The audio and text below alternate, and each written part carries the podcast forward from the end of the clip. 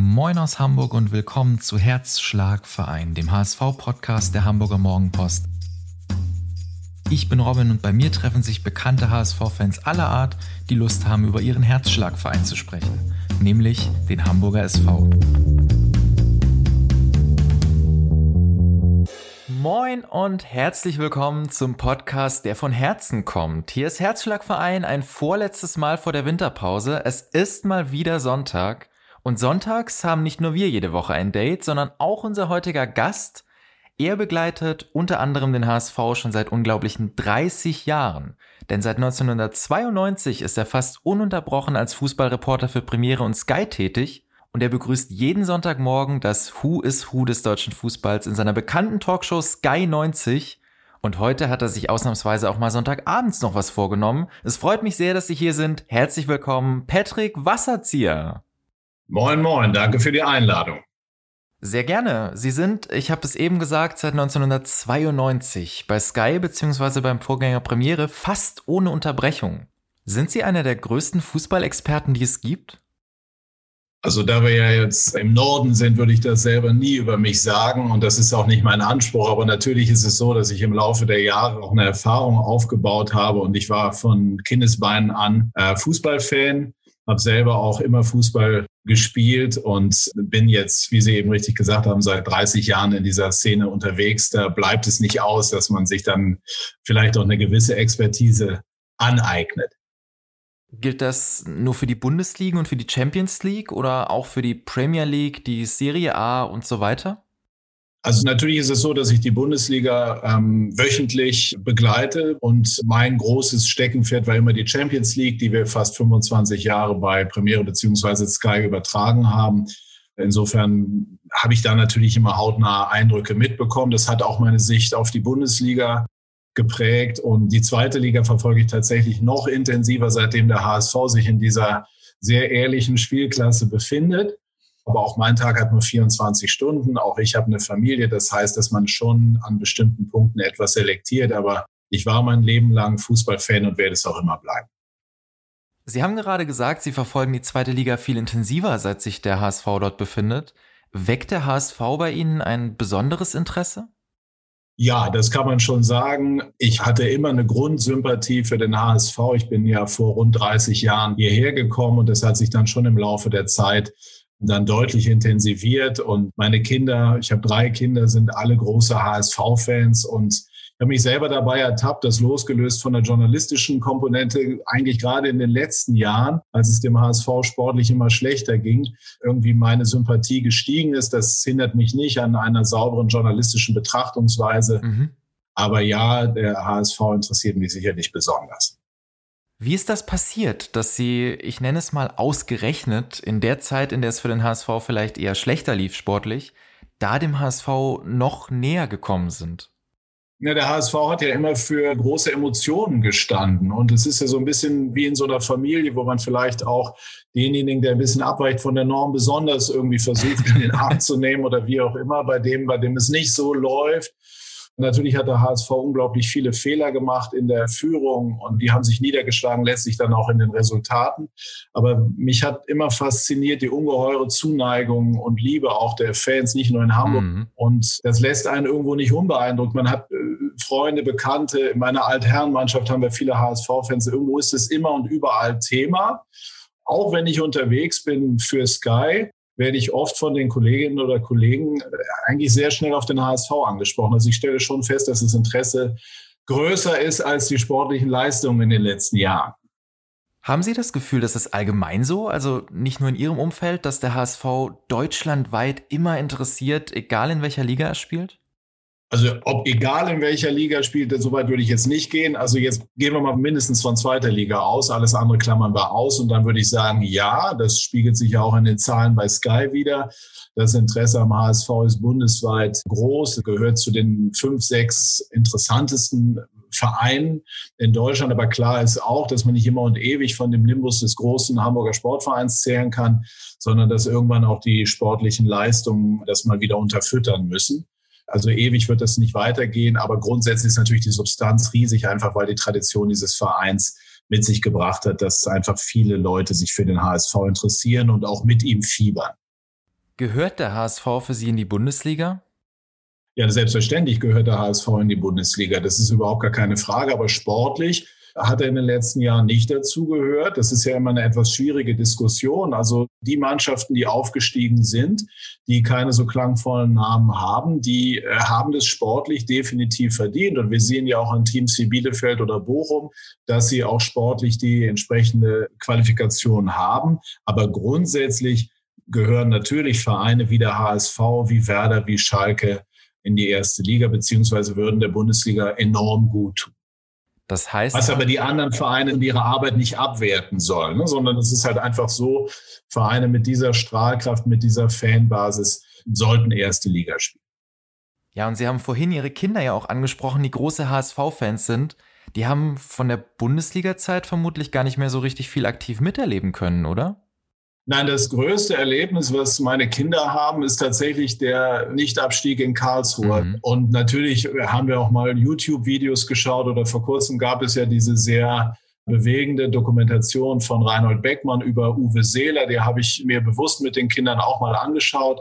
Aber man merkt schon, dass der Bezug nicht so selbstverständlich da ist, weil sie logischerweise Seeler, aber auch die Generation Margaret Rubesch und so weiter nicht mehr gesehen haben. Aber es wird schon auch den Jüngeren immer wieder bewusst. Aber ich habe jetzt mit Interesse verfolgt, dass der HSV auch versucht, die Jüngeren aktiv ähm, einzubinden und anzusprechen. Und das ist natürlich jetzt auch sehr, sehr wichtig, weil nur durch sportliche Leistungen passiert das natürlich im Moment nicht. Denken Sie denn, die sportlichen Leistungen folgen in dieser Saison noch? Das ist schwer zu sagen. Ich habe in den letzten drei Jahren im privaten Umfeld immer den Aufstieg vorhergesagt war davon auch inhaltlich überzeugt. Aber wie wir alle wissen, sind die Dinge anders gekommen. Ich bin in dieser Saison etwas, äh, also oder deutlich skeptischer von vornherein gewesen. Finde, dass die Leistungen, die wir bisher gesehen haben und auch die Resultate in Ordnung sind, also ordentlich, aber eben auch nicht mehr. Und das lässt mich jetzt im Moment etwas ratlos zurück. Also beispielsweise auch der Auftritt in Hannover. Es muss eigentlich so sein, wenn man zwei Spiele gewonnen hat, muss man dann bei einem Spiel in Hannover, bei allem Respekt, aber eine Mannschaft, die in den Wochen davor wenig auf die Reihe bekommen hat, einfach gewinnen.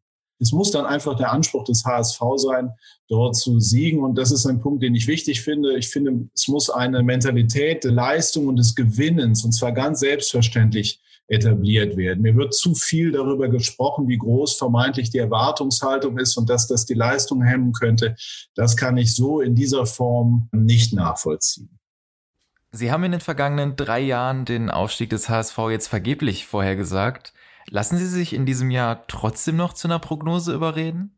Äh, nein, also ich glaube, dass der Aufstieg möglich ist, aber es ist genauso möglich, dass man Sechster oder Siebter wird.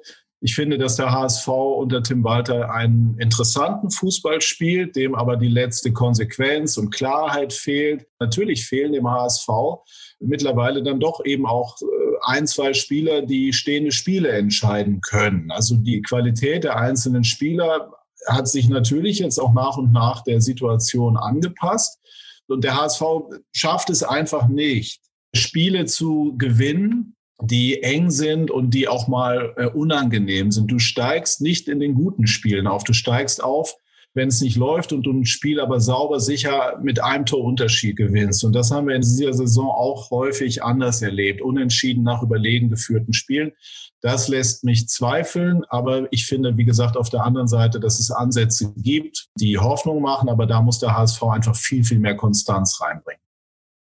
Ja, ich denke, man merkt Ihnen gerade auch ganz deutlich an, wenn Sie die Situation so analysieren, dass Sie sehr gut unterscheiden können, auf der einen Seite im Privaten eine Sympathie für den HSV zu haben, aber das auf der anderen Seite im Beruflichen dann auch komplett abzuschalten und neutral zu bleiben. Ja, das muss ja auch so sein. Das sind ja zwei verschiedene Paar Schuhe und ich sitze jetzt hier auch nicht im Fantrikot vor dem Fernseher. Mhm. Aber klar, den HSV verfolge ich schon intensiv und deswegen verstellt mir das aber nicht den Blick auf das, was ich sehe das sollte auch so sein, denke ich. Bedeutet das, dass Sie auch keine engeren Beziehungen zu Spielern oder Trainern oder Funktionären zulassen wollen? Kann man so sagen. Also ich habe schon ein doch sehr, ich hoffe, robustes journalistisches Selbstverständnis, anknüpfend an den unvergesslichen Satz von Hajo Friedrichs, äh, mache dich nicht gemein mit einer Sache, auch nicht mit einer guten. Mhm. Jetzt ist es so, dass wir im Sport natürlich immer auch eine Nähe äh, entwickeln, dass äh, viele Emotionen im Spiel sind. Das heißt, ich habe zu vielen Beteiligten im Profifußball über die Jahre ein, ein freundschaftliches Verhältnis, aber nicht in dem Sinne, dass man eng befreundet befreundet ist. Ich blockiere das auch nicht. Aber eigentlich glaube ich, mein Ansatz an sich hat das so nie hergegeben, was aber nicht bedeutet, dass es nicht viele Menschen gibt, die ich menschlich sympathisch finde und mit denen man sich auch mal austauscht.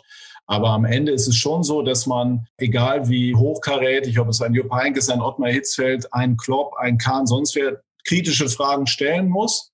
Und da ist es im Regelfall und nach meiner Erfahrung besser, wenn die Dinge auch klar sind. Also mit jemandem sozusagen in Urlaub zu fahren, war jetzt nie mein Ansatz. Ich habe den einen oder anderen aber zufällig im Urlaub getroffen. Das ist dann wieder was anderes. Aber wen ich, zum Beispiel haben Sie im Urlaub getroffen? Ich habe Frank Pagelsdorf beispielsweise mal auf Fuerteventura getroffen. Das war auch wunderbar. Da haben wir uns super verstanden. Alles bestens. Und natürlich tauscht man sich auch mal aus. Früher war das etwas häufiger möglich, dass man mal mit einem Spieler, mit einem Trainer auch mal abends zum Essen getroffen hat oder wie auch immer.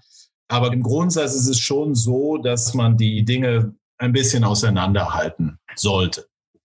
Ja, und es soll ja angeblich noch eine Sache geben, die Sie nicht allzu nah an sich ranlassen wollen. Und das wollen wir wie immer herausfinden bei Stimmt das? Na. Es gilt als eine unserer größten Leidenschaften, drei Gerüchte über unseren Gast zu recherchieren und ihn dann mal zu fragen, stimmt das? Okay. Und dazu zählt in ihrem Fall unter anderem, dass sie sich angeblich nie Kritiken oder Kommentare durchlesen, weder positiv noch negativ. Stimmt das?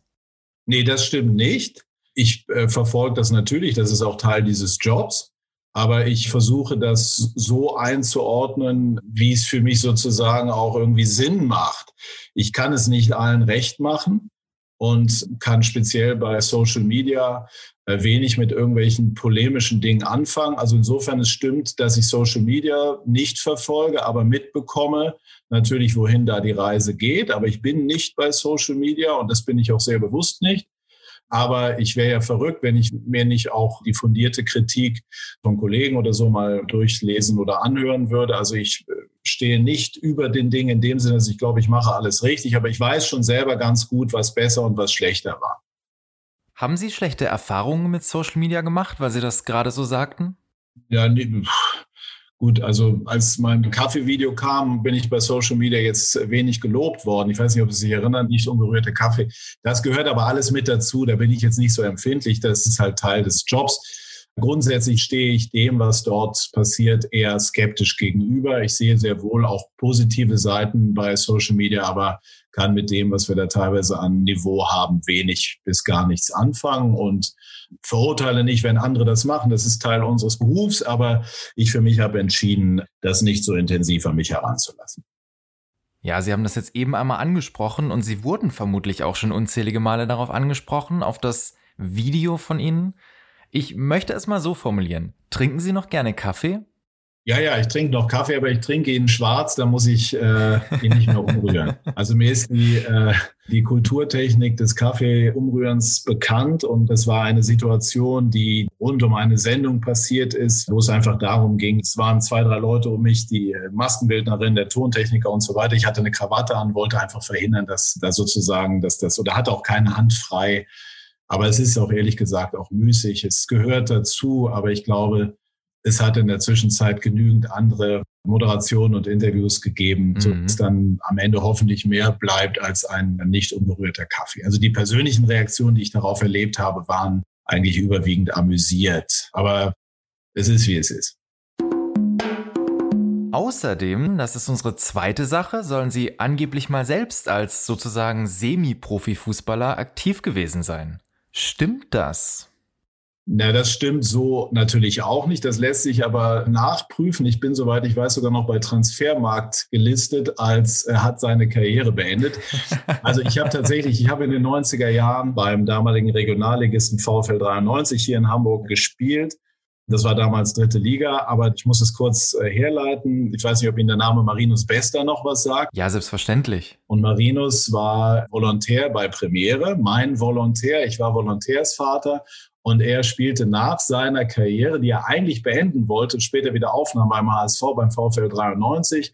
Ich hatte dort häufiger oder war häufiger dort vorher als Zuschauer und ich war noch einigermaßen fit, weil ich halt im Amateurfußball in den unteren Klassen gespielt habe. Dann habe ich da mal mittrainiert und dann hat man mich gefragt, ob ich nicht Lust hätte, so eine Art Standby-Spieler zu sein. Und da habe ich dann im Regelfall dreimal die Woche halt trainiert. Das war für mich super. Das hat total viel Spaß gemacht und habe dann auf diese Art und Weise den ein oder anderen Kurzeinsatz in der dritten Liga gehabt und ein Tor von Marinus gegen die HSV-Amateure vorbereitet. Aber nie, auch nie den Ansatz gehabt, professionell zu spielen. Ich habe in meiner Jugend mit Bodo Ilgner gespielt, der später Weltmeister wurde. Und ich war ein ganz passabler Amateurspieler, aber es war aufgrund verschiedener limitierender Faktoren, unter anderem Schnelligkeit und Torgefahr, nie ein Thema, wirklich in den Profifußball zu kommen. Dafür hätte es schlicht und ergreifend nicht gereicht. Und sie sollen angeblich mal gesagt haben, wenn ich sehe, was beim HSV passiert, hätte es mich schon einmal gereizt, beim HSV Verantwortung zu übernehmen. Stimmt das? Das habe ich, glaube ich, mal gesagt in einem Gespräch. Und ja, gut, sicher, das habe ich so gesagt, das habe ich auch so gemeint, aber es war nie ein Thema. Ich könnte mir theoretisch vorstellen, irgendwann im Ruhestand dort irgendetwas im Aufsichtsrat zu machen. Aber das ist jetzt aktuell äh, oder war auch in den letzten Jahren nie ein Thema. Das klingt dann auch flapsiger, als es gemeint ist. Ich weiß sehr wohl, dass diejenigen, die im Fußball unterwegs sind, dass diese Jobs schwer sind. Aber ich bin es offen und ehrlich gefragt worden, habe offen und ehrlich geantwortet. Klar, also wenn sich das irgendwann mal ergeben hätte, hätte ich das reizvoll gefunden. Aber man muss auch ganz klar dazu sagen, ich bin in meinem Beruf immer sehr, sehr zufrieden und glücklich gewesen und glaube, dass das dann am Ende auch meinen Stärken am meisten entsprochen hat. Aber ich entnehme dem, für die Zukunft ist das nicht unbedingt ausgeschlossen ist jetzt wirklich 0,0 ein Thema, ist eine reine Gedankenspielerei. Und da muss man jetzt nun auch ganz eindeutig sagen, ich bin jetzt Mitte 50 und verfüge über keinerlei Erfahrung im operativen Geschäft eines Fußballvereins. Und insofern wird sich dieses Thema nicht stellen. Aber es gibt ja einen Grund für die Gedankenspielerei und Sie haben anfangs in der Sendung auch schon mal angedeutet, dass beim HSV ein paar Fehler gemacht wurden in den vergangenen Jahren. Welche waren das in Ihren Augen? Im Aufsichtsrat oder im operativen Geschäft? Sowohl als auch. Also der Aufsichtsrat hat meiner Meinung nach schon das Problem, dass von Marcel Janssen abgesehen zu wenig Expertise äh, im Fußball drin ist. Und zwar meine ich jetzt nicht zwingend Ex-Profi, der 50 Länderspiele hat, aber es gibt ja äh, schon spannende Persönlichkeiten. Mir fällt zum Beispiel Didi Hamann ein, der immer eine HSV-Affinität hatte, der den Profifußball seit 25, 30 Jahren kennt, der einen sehr ungeschminkten Blick mal von außen auf diesen Verein hätte und darauf, was dort helfen könnte. Warum versucht man nicht mal so jemanden, das ist jetzt aber nur willkürlich der Name Didi Hamann, auch mal einzubinden oder von den früheren Spielern würde mir meinetwegen Nico Hoch mal einfallen, der dann auch als Manager unterwegs war. So etwas würde sicherlich helfen und wir haben in Hamburg verschiedene Menschen mit großer Medienerfahrung. Denken wir an Reinhold Beckmann, denken wir an Gerhard Delling. Auch das wäre durchaus noch eine Farbe, die im Aufsichtsrat helfen könnte.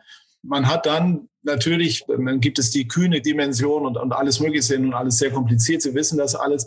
Äh, dann hat man aber sicherlich im Aufsichtsrat dann auch Fehlentscheidungen getroffen, was Management äh, anbelangt und im Management dann weiter, äh, was dann auch einzelne Trainer beziehungsweise dann eben Spielerverpflichtungen anbetraf. Das führt jetzt sicherlich äh, zu weit, das im Einzelnen durchzugehen. Aber ohne Grund sind die Ergebnisse der letzten Jahre nicht zustande gekommen. Man hatte ja dann auch mal Geld, als Kühne investiert hat. Und man hat dieses Geld schlicht und ergreifend nicht gut eingesetzt. Das müssen wir ja nun so festhalten. Hat das auch in gewisser Weise das eingeleitet, was beim HSV am Ende dann zum Abstieg in die zweite Liga führte? Ja, natürlich. Das war natürlich ja dann die Entwicklung. Wenn ich alleine an diese Saison denke, als man dann Bruno Labbadia dann am Ende geholt hat, der dann alles gerettet hat, was wir da vorher an, also auch auf der Trainerposition erlebt haben. Und äh, dann hat man es fertiggebracht, Labadia nach der einzigen stabilen Saison der letzten zehn Jahre, die ja danach folgte, dann im Grunde genommen, ja, zu vergrauen. Das muss man ja einfach mal so sagen. Aus meiner Sicht war beispielsweise Labadia der Trainer, der beim HSV auf längere Zeit für Ruhe hätte sorgen können. Und da hatte Didi Beiersdorfer damals andere Vorstellungen. Das hat zur Trennung geführt und hat dem HSV dann am Ende nicht geholfen. Wenn wir gerade über die Trainerposition sprechen, ist Tim Walter derjenige, der langfristig Ruhe in den Verein bringen kann? Ich mag ihn. Er war mal bei mir in der Sendung. Ich mag ihn. Er ist ein Typ und er ist sehr unverstellt. Das finde ich erstmal per se sehr, sehr gut. Dann habe ich mir in den letzten Wochen gedacht, vielleicht brauchst du auch genau so einen, der da mit einer gewissen Unbeirrtheit äh, durchgeht. Sein Ansatz von Fußball ist spannend. Er gefällt mir grundsätzlich und er hat eine sehr, sehr klare und stringente Idee von dem, was er will. Das war in den letzten Jahren nicht immer so. Dennoch gibt es die ein oder andere auch personelle Entscheidung, die ich nicht verstehe. Aber das wird es immer geben. Aber konkret, ich verstehe zum Beispiel nicht, warum Meißner bei ihm keine große Rolle spielt, der mir immer sehr, sehr gut gefallen hat, wenn ich ihn gesehen habe. Und immer wenn Doyle auf den Platz kommt, habe ich das Gefühl, es passiert etwas. Der hat, finde ich, so einen goldenen Fuß. Aber gut, das sind dann letztlich auch Einzelentscheidungen eines Trainers, der tagtäglich auf dem Platz steht und sich was dabei denkt. Nun ja, auch Sie hatten ja sehr, sehr viel schon in Ihrer Karriere mit dem HSV zu tun in den vergangenen 30 Jahren. Gab es da eigentlich Spieler oder Trainer beim HSV, bei denen Sie Schwierigkeiten hatten? Ja, hatte schon. Also ich hatte dann inhaltliche oder hatte Verständnisschwierigkeiten. Also der HSV hatte schon so ein gewisses Talent, Trainer auch zum falschen Zeitpunkt zu holen. Also Dieter Hecking zum Beispiel, den ich einigermaßen gut kenne, der sehr respektable Karriere hingelegt hatte, sicherlich zu einem Zeitpunkt zum HSV gekommen, als er im Grunde, wie soll ich das jetzt ausdrücken, ich hatte das Gefühl, das Feuer brennt nicht mehr so, wie es mal gebrannt hat. Ich hoffe, er nimmt mir das nicht übel, aber das war halt meine Wahrnehmung. Und äh, das kann man an vielen Personalien festmachen. Und Didi Beiersdorfer hat dann als Vorstandschef einfach auch unterm Strich keinen guten Job gemacht. Das müssen wir einfach so festhalten. Und wie sieht das in Interviewsituationen aus? Haben Sie da auch die Erfahrung gemacht, dass man beim HSV auf eher schwierigere Typen stößt? Also ich bin jetzt für Sky in der zweiten Liga nicht unterwegs, aber so wie ich das mitbekomme, ist die zweite Liga schon in allem leichter. Es ist schon so eine ehrliche Liga. Ne? Es ist so, so eine Art handgemachter Fußball noch und das merkt man dann schon. Ich muss aber auch sagen, ich bin ja beispielsweise viel bei den Bayern und dort gibt es auch viele Spieler, die sehr, sehr angenehm in den Interviews sind. Wenn ich an einen Thomas Müller denke, auch an Manuel Neuer, an Goretzka. Also jetzt die Ebene ist etwas schief, sportlicher Vergleich, aktuell HSV und Bayern München. Aber wenn ich überlege, dass beim HSV immer wieder als Begründung für Scheitern benannt wird, die Erwartungshaltung sei zu hoch, dann würde ich empfehlen, mal bei den Bayern, wenn es möglich ist, nachzufragen. Ich erlebe die Bayern seit vielen Jahren. Die sind neunmal Meister und die Erwartungshaltung ist ohne Wenn und Aber ein zehntes Mal und danach ein elftes Mal Meister zu werden. Und diese Spieler und alle im Verein haben das verinnerlicht. Und das wird auch überhaupt nicht angezweifelt. Also der HSV ist in seinen Zielen ganz anders. Aber was spricht dagegen? Glasklar das Ziel zu definieren, wir wollen aufsteigen und wir stellen uns diesem Anspruch. Weil das einfach, die Fans haben in den letzten acht bis zehn Jahren so viel an schlechten Leistungen ertragen und sind diesem Verein nach wie vor treu. Da kann ja der Druck so groß nicht sein. Also wenn wir das große Bild entwerfen, wäre mir das wichtig, dass der HSV versucht, eine Leistungskultur zu entwickeln, eine Erfolgskultur, die weniger auf Erklärung abseits des Platzes basiert. Und in dem Punkt nehme ich Tim Walter als ganz ambitioniert wahr. Und das gefällt mir eigentlich auch gut. Also würden Sie anstelle des HSV hingehen und klar sagen, wir müssen in diesem Jahr aufsteigen? Ja, und ich glaube, es schließt sich auch nicht aus, also sich entwickeln zu wollen und dennoch diesen Anspruch nicht nur zu formulieren, sondern auch zu leben. Auch ein Punkt, der mir wichtig ist. Entwicklung finde ich sehr gut. Und ich habe den Eindruck, dass junge Spieler nachkommen. Spieler wie Suhun, super, hat Herz und alles, hat eine Qualität. Meißner gefällt mir super. Und ich finde, wenn man eine vernünftige Achse hat, sportliche Achse, so wie der HSV das im Prinzip durchaus hat für diese Liga, mit einem guten Torhüter, mit Schonlau, mit Meffert und mit Kittel, dann kann man durchaus junge Spieler entwickeln, ohne sich von einem klaren Ziel Aufstieg zu entfernen. Ich finde, das muss das Ziel sein. Jetzt haben wir viel über Entwicklung und junge Spieler gesprochen und das ist natürlich das Stichwort für unsere allerjüngste hier, nämlich Amrei, die an dieser Stelle jede Woche eine Frage stellt und mhm. sich natürlich auch für sie wieder etwas überlegt hat. Na, bin ich gespannt. Lieber Herr Wasserzieher, was ist schöner, beruflich oder privat im Stadion sein? Oh, Amrei, das kann ich dir ganz genau sagen, privat. es ist sehr, sehr schön, beruflich mit dem Fußball zu tun zu haben, aber ich bin mindestens zweimal im Jahr, wenn ich es hinbekomme, mit meiner Familie im Familienblock beim HSV. Und das genieße ich sehr, weil ich mich nur auf das Fußballspiel und auf das Drumherum konzentrieren kann, eine leckere Stadionwurst essen kann beispielsweise. Das ist noch schöner, aber es ist auch ganz, ganz toll, den Fußball beruflich begleiten zu dürfen. Ist das für Sie eine Art Ausgleich, wenn Sie privat mit der Familie ins Stadion gehen? Ja, so viel schaffe ich das ehrlich gesagt ja auch gar nicht. Also ich war jetzt in der Länderspielpause mal mit meinen Söhnen beim Amateurfußball in Sasel und habe da auch alte Bekannte getroffen aus meiner eigenen aktiven Zeit, unseren früheren Zeugwart beispielsweise. Wunderbar, liebe ich sehr und ich spiele ja auch noch zwei, dreimal im Jahr wenigstens, wenn es irgendwie geht, bei meiner Altliga hier beim Heusbüttler SV. Aber diese Dinge kommen aufgrund der Konstellation im Job natürlich zu kurz. Ich bin im Regelfall einfach am Wochenende beruflich eingespannt, sonnabends in den Stadien und sonntags bei meiner eigenen Sendung. Aber wenn ich es schaffe, wundervoll. Ja, Sie sprechen das an. Sie sind beruflich quasi immer ausgebucht. Sie haben im Rahmen Ihrer Tätigkeit, ich glaube, fünf Weltmeisterschaften begleitet, haben beinahe jeden Weltstar, den man sich vorstellen kann, irgendwann mal vor dem Mikrofon gehabt. Kann man bei all dem überhaupt noch ein Highlight hervorheben? Ja, also ist schön, dass Sie sagen, das stimmt. Also ich glaube, es sind vier Weltmeisterschaften vor Ort gewesen. USA, Frankreich, Japan, Südkorea war ein großes Erlebnis für mich. Deutschland und dann die WM 2010 habe ich aus dem Studio für uns in München begleitet. Ich habe es nachgezählt. Ich meine, ich hätte 17 oder 18 Champions League Endspiele für Sky und eins für TM3 begleitet und es werden im Laufe der Jahre, ich weiß es nicht, wie viele, 800 bis 1000 Bundesligaspiele sein. DFB-Pokal, Champions League. Das ist schon, manchmal denke ich selber, mein Gott, ne, du bist schon so lange irgendwie dabei. Man fühlt sich eigentlich immer noch so wie am Anfang. Also insofern, klar gibt es so ein paar Highlights, die dann herausstechen. Beispielsweise jetzt aus jüngerer Vergangenheit dieser Wahnsinnserfolg von Liverpool gegen Barcelona, dieses 4 zu 0, als sie doch noch den Einzug ins Finale geschafft haben. Aber auch vor kurzem auf andere Art faszinierend das Champions League Finalturnier in Lissabon ohne Zuschauer leider, aber dieser Wahnsinnserfolg der Bayern gegen Barcelona, man könnte jetzt viele nennen, aber trotzdem ist es so, dass die Faszination nicht nachlässt.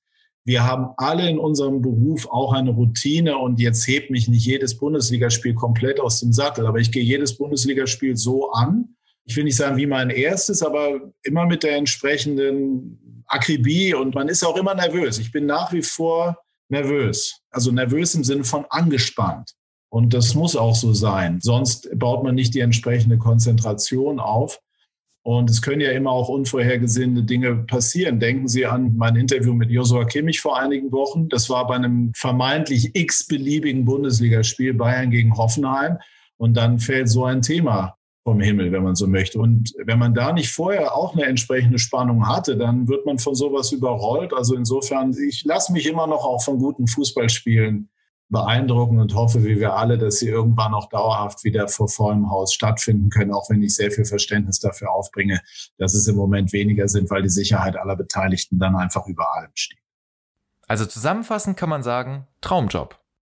Ja, das kann man nach wie vor sagen, weil es das Hobby Fußball verbunden hat eben mit der Möglichkeit, das war ja auch in der Champions League so, viele Länder zu bereisen, viele Erlebnisse zu sammeln, die einem dann auch als Privatperson weiterhelfen, die einfach einen Eindruck prägen, dass die Welt eben nicht in Deutschland aufhört, ne, sondern dass es in Europa ganz viele Länder gibt, auch kleinere Länder, in denen sich wahnsinnig viel tut und wo es sehr kreativ ist, innovativ und so weiter. Und die eben angesprochenen Weltmeisterschaften haben mich auch in die USA geführt. Ich habe damals auch über Golf berichtet und so, war auch mal für Premiere damals in Australien. Das ist natürlich ein Riesenprivileg.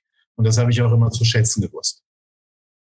Ja, und was unsere Hörerinnen und Hörer sehr zu schätzen wissen, ist das, was bei uns bei Herzschlagverein traditionell zum Abschluss jeder Sendung noch auf unseren Gast wartet. Und das ist natürlich Bundesliga oder. Und für sie steht heute Bundesliga oder Brasilianisch an. Okay. Ihre erste WM, die sie beruflich begleitet haben, das haben wir eben gehört, war die WM 1994 in den USA. Und bei uns gestaltet sich das eigentlich jede Woche gleich. Ich nenne Ihnen nacheinander drei Namen, bei denen Sie Ihrem Gefühl vertrauen dürfen und entscheiden, ist das der Name eines ehemaligen HSV-Profis, also Bundesliga, oder ist das der Name eines Spielers, der bei der WM 1994 mit Brasilien Weltmeister wurde? Na dann. Theoretisch schließt sich das jetzt erstmal nicht aus, praktisch aber dann doch schon. Ja. Und ich betone immer ganz gerne an der Stelle nochmal, weil meine Gäste oft ein bisschen Angst haben, sich zu blamieren. Wir sind nicht bei Herrn Jauch und es geht nicht um die Millionen. Ja. Alles klar. Sind Sie bereit? Ja. Dann möchte ich heute Abend mit Sergio Sarate beginnen. HSV, vorher Nürnberg. HSV, vorher Nürnberg, genau so ist es. Argentinier, würde ich sagen, war der. Oder ist er? Und auch das stimmt, ein Mittelstürmer aus Argentinien Ja. und für den HSV hat er 1994 gespielt und kam aus Nürnberg. Alles richtig. Also komplett Blamage schon mal vermieden. Das ist ja schon.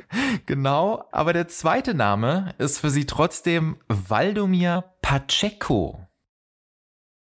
Der war nicht beim HSV, also Brasilien. Und das ist diesmal leider falsch. Wann war der denn beim HSV?